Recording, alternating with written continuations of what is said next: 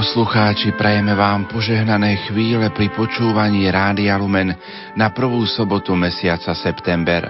Už o chvíľu vám ponúkneme priamy prenos Sv. Omše v rámci Fatimskej soboty na Starých horách. Teraz vám ponúkame reláciu liturgické slávenia v mesiaci september. Nerušené počúvanie vám zo štúdia Rádia Lumen prajú Marek Rimóci a Pavol Jurčaga. Priblížme si liturgický kalendár tohto mesiaca. V útorok 3. septembra bola spomienka na svätého Gregora Veľkého, pápeža a učiteľa cirkvy. Včera sme slávili výročie posviacky katedrálneho chrámu svätej Alžbety v Košiciach. Dnes je spomienka na svätých košických mučeníkov, svätého Marka Kryžina, Melichara Grodeckého a Štefana Pongráca kňazov a mučeníkov. 13. septembra je spomienka na svätého Jána Zlatoústeho, biskupa a učiteľa cirkvy. 14. septembra je sviatok povýšenia svätého kríža, zároveň je to 10. výročie od blahorečenia biskupa Vasila Hopku a reholnej sestry Zdenky Šelingovej. 15. septembra je slávno 7 bolesnej Pany Márie. 16. septembra je spomienka na svätého Kornélia, pápeža a Cipriána biskupa mučeníkov. 20. septembra je svätého Ondreja Kima Taegona, kniaza Pavla Honga Hasanga, spoločníkov mučeníkov. O deň na to 21. septembra je sviatok svätého Matúša Apoštola Evangelistu. 22. septembra je titul Nitrianskej katedrály svätého Emeráma, biskupa a mučeníka. 23. septembra je spomienka na svätého Pátra Pia z Pietrelčíny, kniaza. 24. septembra je výročie posviacky katedrálneho chrámu svätého Františka Ksaverského v Banskej Bystrici. 27. septembra je spomienka na svätého Vincenta de Paul a 30. septembra je svätého Hieronima, kniaza a učiteľa cirkvy. Toľko liturgický prehľad na tento mesiac. Modlitba na prstoch s pápežom Františkom Pozri sa na svoju ruku. Všimni si svojich 5 prstov. Každý predstavuje osobitný úmysel. Palec je prst, ktorý je ti najbližšie. Začni sa teda modliť za tých, ktorí sú ti blízki. Druhý prst je ukazovák. Modli sa za tých, ktorí učia, vychovávajú a opatrujú. Za učiteľov, lekárov a kňazov. Potom je prostredník. Pripomína nám našich vládnych predstaviteľov. Modli sa za prezidenta, parlament, podnikateľov a úradníkov. Štvrtý prst je prsteník. Teraz sa modli za tých najslabších, za tých, ktorí musia bojovať s množstvom problémov alebo s chorobami. A ako posledný je tu malíček. Ten ti pripomína, aby si sa modlil sám za seba. Jednoduchá modlitba, ktorá nás môže spojiť s našim Bohom. Pridáte sa aj vy? Modlitba na prstoch s pápežom Františkom. Benedicat vos omnipotens Deus, Pater, et Filius, et Spiritus Sancti. Amen.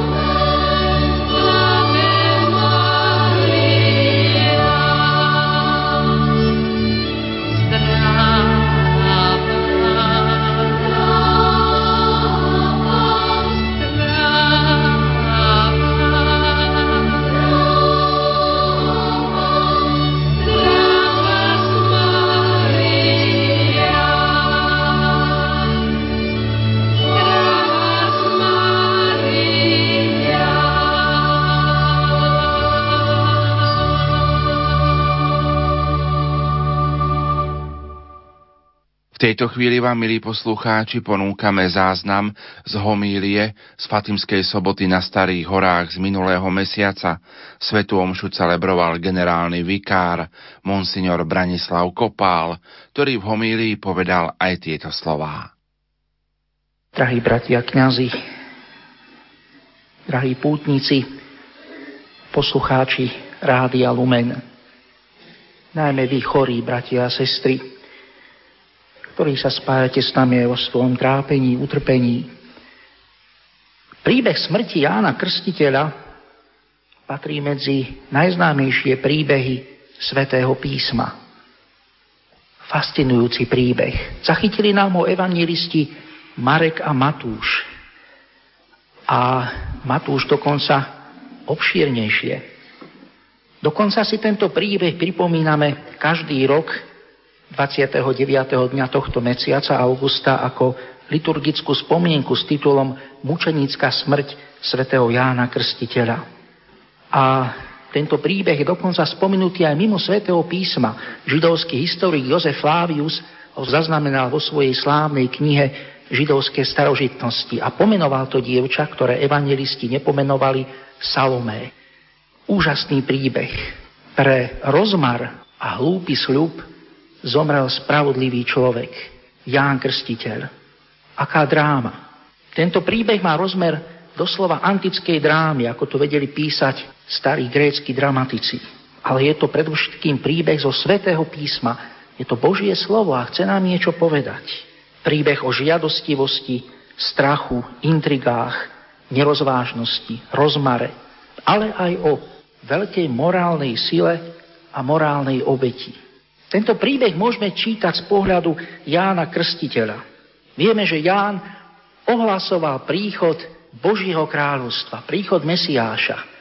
A tak bol preniknutý touto celoživotnou službou, že to bolo na ňom vidieť aj navonok. On nebol len ohlasovateľ, sám bol znamením, ako nám to zaznamenal evangelista Marek. Obliekol sa do ťavej srsti, jedol med a lesné kobylky, ako nám to zaznamenal. Žil na púšti a volal, pripravte cestu pánovi. Na ňom vidieť, ako bol celý preniknutý vedovním tejto služby. Toto musím ohlasovať. Som toho znamením. A teraz je Ján vo vezení.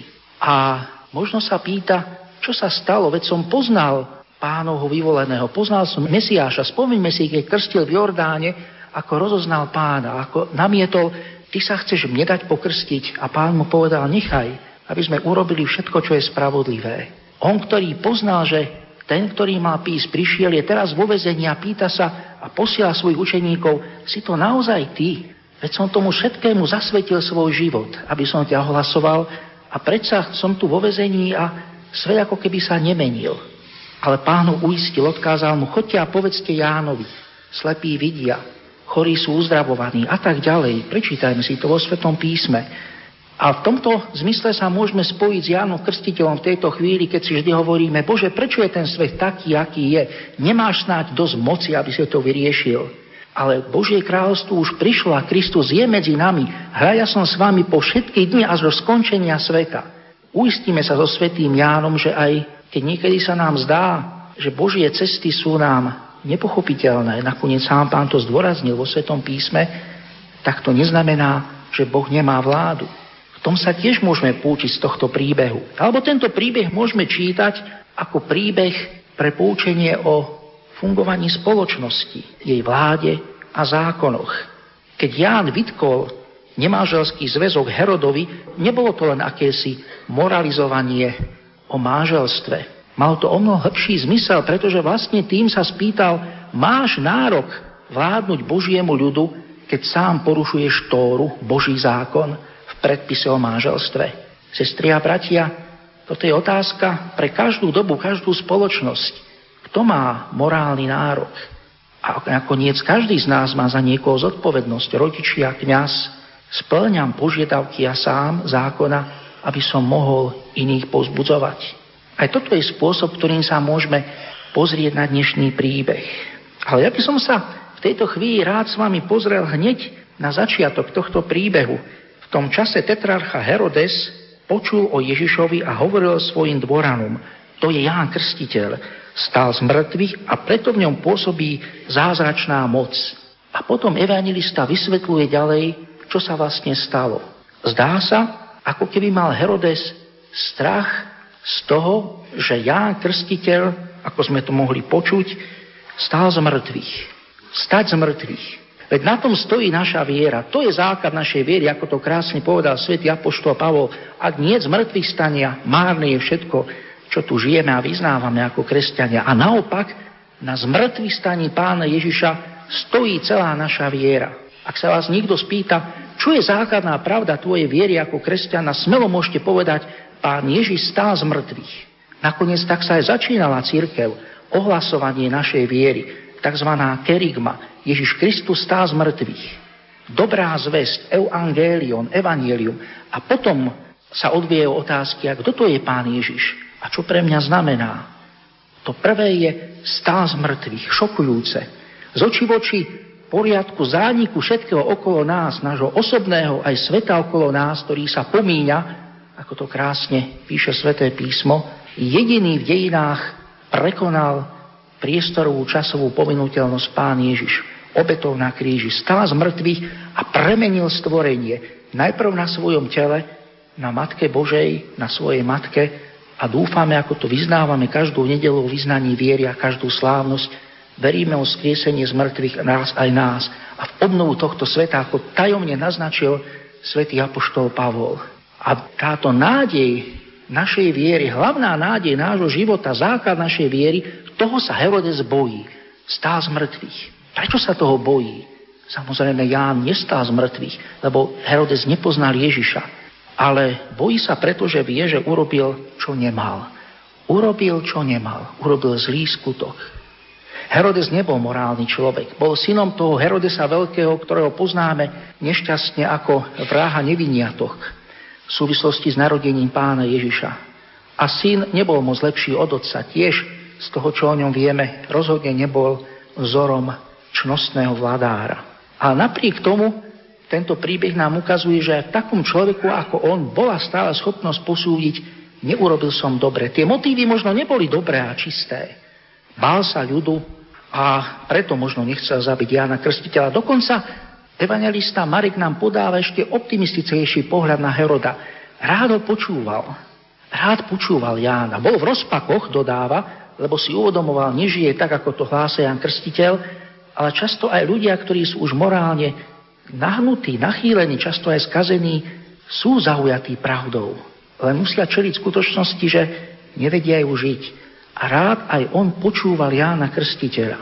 Ale prišla chvíľa, kedy ho jeho nemorálnosť dobehla. Žiadostivosť pohľadu a fascinácia mladým dievčaťom, ktoré tancuje, možno s erotickým potextom, ho viedla hlúpemu, neuváženému výroku dám ti, čo chceš. A ona navedená svojou skaznou matkou hovorí, daj mi hlavu Jána Krstiteľa. Fascinujúci príbeh.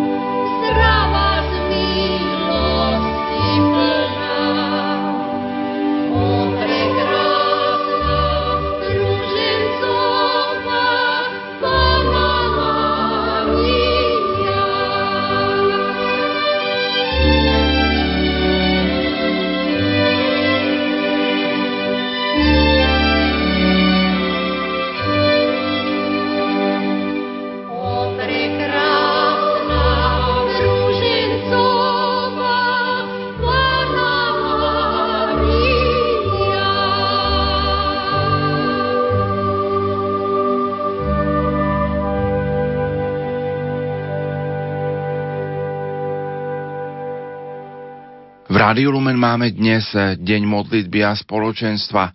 Viac o tomto podujatí hovorí generálny riaditeľ Rádia Lumen otec Juraj Spuchľák nielen upevniť spoločenstvo s našimi poslucháčmi, o čo sa snažíme aj pri stretnutiach inokedy cez stretnutia vo farnostiach či na spoločných podujatiach duchovného charakteru, ako sú púte, alebo zhromaždenia, ktoré sa zaoberajú viac duchovným životom človeka ako nejakým zábavným prvkom alebo jednoducho trávením voľného času tak, aby nejako prešiel. Dôležité je, aby sme my sami pomáhali aj pri tomto dni a počas celého dňa, aby sme spolu prežili voľný čas, aby sme spolu prežili chvíle ticha s Kristom a keď s ním, tak potom v spoločenstve so všetkými, ktorí to isté hľadajú. Teda pre nás nie je Pán Ježiš prekážkou pri trávení svojho voľného času alebo pri hľadaní zmyslu života alebo pri upevňovaní toho, ktorý sme už spolu s Kristom a s inými ľuďmi, ktorí za ním idú, našli. Aký program je pripravený pre našich poslucháčov?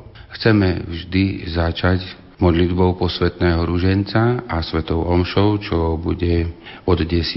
hodiny môcť byť každý s nami spojený od tohto času, ale aj predtým samozrejme, ale tu už budeme myslieť jeden na druhých a budeme sa modliť zvlášť za našich poslucháčov a dobrodincov, za celú církev na Slovensku, za biskupov, za reholníkov, za kňazov. O 10.30 po modlitbe posvetného ruženca ktorí sa budú predmodlievať naši redaktori a pracovníci nášho rádia. Začne slávnostná Sveta Omša a tá bude už v priamom prenose nášho rádia. To je program na Starých horách, aký je program potom popoludní? Po ukončení Sv. Omše a poďakovaní, čo je takou chvíľkou ticha pri modlitbe pred oltárom, by sme sa presunuli do Banskej Bystrice a tam v rádiu Lumen, kde sa vyrábajú relácie, kde sa spracovávajú všetky podklady, na fungovanie rádia sa budem veľmi rád rozprávať a rád sa stretnem s vami so všetkými, ktorí tam prídete. Chcem vás týmto aj pozvať a povzbudiť, aby ste prišli aj s tými, ktorí tu ešte neboli. Od 12. hodiny do 16. hodiny vás pozývam na návštevu kaplnky svätého Michala Archaniela, kde máme aj relikvie blahoslaveného Jána Pavla II. a blahoslavenej sestry Zdenky. Ako sa do tohto programu zapoja naše štúdia, ktoré sú v Košiciach a v Bratislave? Tie budú otvorené v čase od 13. do 16. hodiny a to aj v Bratislave. Pre vás, ktorí ste tam ešte neboli, uvádzam, že ide o štúdio Štefana Murgaša na Karloveskej 32 v budove cirkevného gymnázia svätého Františka z Asízy. To je v Karlovej vsi. Bratislavčania to poznajú pod týmto menom, túto časť Bratislavy. V Košiciach je štúdio svätej Alžbety na Alžbetinej ulici 14 Uvádzam preto presnú adresu, aby vy, ktorí ste už tam boli skôr, alebo by ste možno aj navigovali tých, ktorí tam chcú ísť, aby ste si uvedomili, že máme presťahované Košické štúdio do nových priestorov, pretože ešte v Lani pri dni modlitieba spoločenstva to bolo na Timonovej ulici, čo nie je veľmi ďaleko, ale aby ste to rýchlejšie našli, tak to uvádzam. Čo na záver odkázať všetkým poslucháčom, ktorí sa rozhodujú, či prísť alebo neprísť na deň modlitby a spoločenstva v Rádiu Lumen. Ak budete mať ďaleko na Staré hory, tak sa spojite s nami o 10. hodine pri modlitbe posvetného ruženca. Ak sa nebudete môcť pomodliť z rozličných dôvodov alebo z časovej tiesne, tak spomnite na nás v duchu pred pánom a poprosme jeden za druhého. Zároveň Chcem vás poprosiť o modlitby aj zjednotenie počas Sv. Omše a pri tejto príležitosti vám vyslovujem úprimné pámu zaplať za každú modlitbu, za každú duchovnú obetu, ale aj za hmotné dary na podporu nášho rádia, za to, že stojíte na jeho strane, za to, že nám pomáhate aj svojimi pripomienkami, radami, aj vyjadreniami, aj za to, keď vyjadrite priazeň mojim kolegom a kolegyňam, ktoré a ktorí pracujú v rádiu veľmi ochotne. Teraz by som chcel povedať, ďakujem Pánu Bohu aj vám za spoločenstvo, lebo ono nás formuje a chcem sa poďakovať aj svojim kolegom, všetkým spolupracovníčkami, spolupracovníkom, tým, ktorých máme zamestnaných na celý úvezok, ale aj externých pracovníkov, ktorí pracujú v našom rádiu krátko alebo dlhšie. Osobitne si vážim ich zaangažovanosť do práce počas celého roka. A toto je veľmi vhodná príležitosť na to, aby som sa všetkým takýmto spôsobom poďakoval.